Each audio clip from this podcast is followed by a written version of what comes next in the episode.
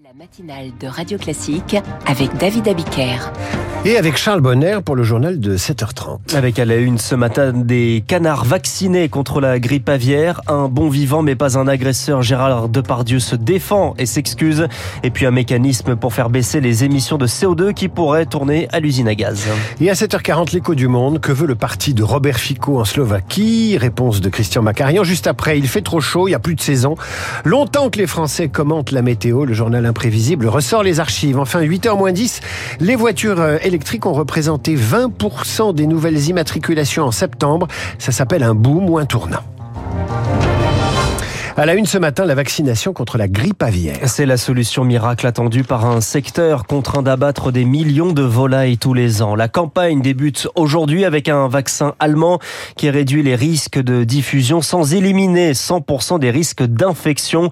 64 millions de canards seront vaccinés, ce qui représente un défi sanitaire mais aussi logistique, Zoé Pallier. Des vétérinaires mandatés par les préfectures vont d'abord injecter deux doses de vaccin à 18 jours d'intervalle, puis ils contrôleront régulièrement l'état de santé des cantons, précise Jean-Luc Guérin, professeur à l'École nationale vétérinaire de Toulouse. Cette surveillance va être renforcée avec des prises de sang, des tests euh, tous les mois. C'est de toute façon obligatoire hein, vis-à-vis de nos partenaires internationaux pour s'assurer qu'il n'y a pas de circulation, y compris à bas bruit, du virus dans les élevages. Car il faut rassurer les importateurs de volailles françaises comme le Canada ou le Japon qui craignent que le vaccin ne masque les traces de maladie. Cette campagne va coûter plus de 100 millions d'euros, rappelle Yann Nedelec, président de l'Envol, l'interprofession des volailles de chair. Heureusement, on doit le saluer, euh, l'État prend en charge 85% de ce coût.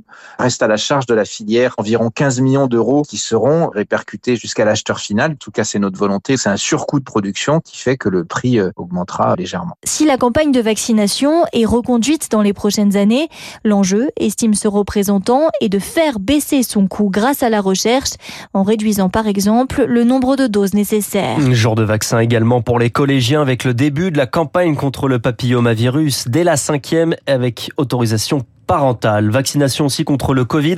Campagne annuelle à destination des plus de 65 ans, des plus fragiles et leurs proches. Il n'avait pas pris la parole pour se défendre des accusations contre lui. Gérard Depardieu publie un texte dans le Figaro. Une lettre ouverte pour enfin dire sa vérité. Lui qui est accusé de violences sexistes et sexuelles par 15 femmes. Tout est faux, dit-il. Augustin Lefebvre, il dénonce un lynchage. Oui, je croyais m'en foutre, mais en fait non, écrit l'acteur. Tout cela matin, pire encore, métain.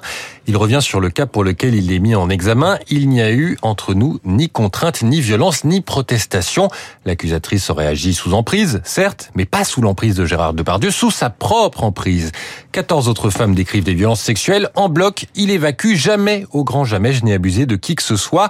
Avant d'expliquer son comportement qui a parfois pu blesser ou choquer, j'ai été durant toute ma vie provoquant, débordant, grossier.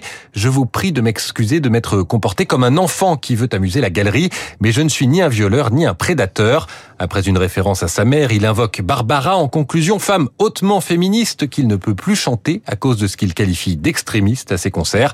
Désormais, je ne peux plus faire entendre ma voix, regrette Gérard Depardieu dans cette lettre ouverte. Augustin Lefebvre, de nouvelles brigades de gendarmerie pour remettre du bleu à la campagne. Parler de sécurité en milieu rural, c'est l'objet d'un déplacement présidentiel dans Lot-et-Garonne, là où sera installée l'une des 200 nouvelles brigades, qui vient surtout compenser la suppression de 500 entre 2007 et 2016.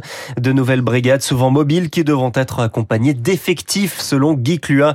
Il est le vice-président de l'association des maires ruraux du Lot-et-Garonne et ancien maire du petit village de Saint-Laurent. Dans mon village, on avait une brigade de gendarmerie qui était située à un kilomètre de mon village, donc elle a été rattachée à une brigade de territoire et à 10 kilomètres de là. Ça veut dire que les gens, bien, ils sont obligés de faire 10 kilomètres parce qu'ils veulent faire un dépôt de plainte. Certains font l'effort, d'autres ne le font pas. Et souvent, ces brigades de territoire ne sont pas toujours ouvertes puisqu'ils n'ont pas toujours les effectifs adéquats. Il n'y a pas de moyens, quoi. Ça veut dire que on a concentré les moyens qu'il y avait dans les brigades et on les a même souvent diminués en termes d'effectifs. Un propos recueilli par Johan Tritz et Emmanuel Macron sera ce soir l'invité du 19-20 de France 3. Une enquête criminelle est désormais ouverte après une disparition inquiétante. La disparition de Lina à 15 ans, c'était la semaine dernière dans le Bas-Rhin sur le chemin de la gare.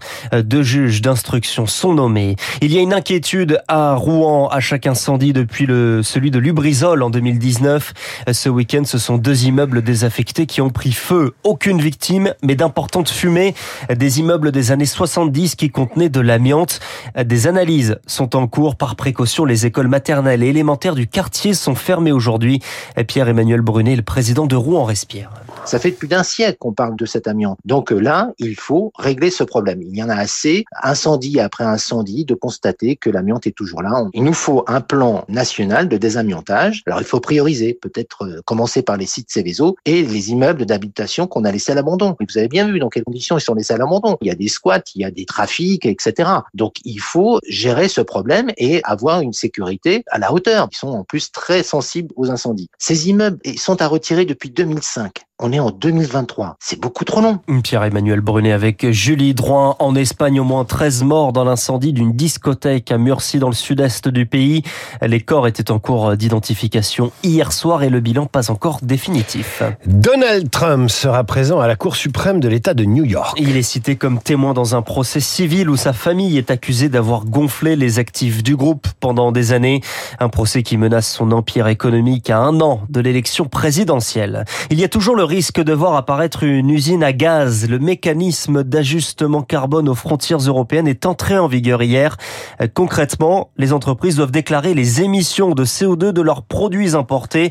C'est avant tout une phase de transition avant l'arrivée d'une taxe carbone. Ce sera le 1er janvier 2026, Eric Kioch. La future taxe carbone vise à redonner aux industries européennes de la compétitivité, explique Nicolas Bergmans, expert énergie-climat à l'IDRI. L'objectif, c'est de faire payer aux importations sur le marché européen de certains produits industriels le même prix carbone que euh, les productions de ces mêmes industries localisées en Europe. Car les industriels européens paient déjà leurs émissions de CO2. Pour le moment, cela ne concerne que l'aluminium, l'acier, l'ammoniac, l'hydrogène, l'électricité et le ciment, des matières premières uniquement, ce qui pose problème, souligne Guillaume de Goïs, président d'Aluminium France. Les produits qui sont fabriqués à partir d'aluminium ou d'acier, eux, ne seront pas taxés quand ils seront importés euh, dans l'Union européenne. Ainsi, une voiture produite en Inde, par exemple, y échappera, tandis qu'une voiture construite en France, mais avec de l'aluminium indien, non. Une distorsion de concurrence à l'export également. Un producteur européen qui veut exporter une bobine en aluminium qu'il a fabriquée à partir d'aluminium européen aux États-Unis.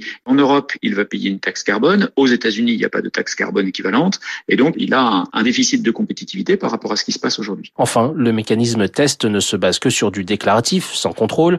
Face à ces risques, les industriels appellent à des aménagements, étendre par exemple la taxe aux produits finis. Les explications d'Eric Cuoche, ça se rapproche pour l'Afrique du Sud, quasiment qualifiée pour les quarts de finale du mondial de rugby. Vainqueur hier 49-18 des Tonga. Et puis en football, Rennes remporte le derby de l'Ouest 3-1 contre Nantes dans une Liga, dans une Ligue 1 où après une défaite contre Reims, Lyon est actuellement à la dernière place. Mais qu'est-ce que vous aimez le football? C'est incroyable, Charles. C'est une passion. Euh, absolument pas. Moi, je suis pas très football, mais j'admire les gens qui aiment le, le football. Prochain journal à 8 heures à suivre la situation politique en Slovaquie. Que veut Robert Fico? Jusqu'où peut-il aller? Explication de Christian Macarian dans l'écho du monde, Radio Classique, il est 7h38.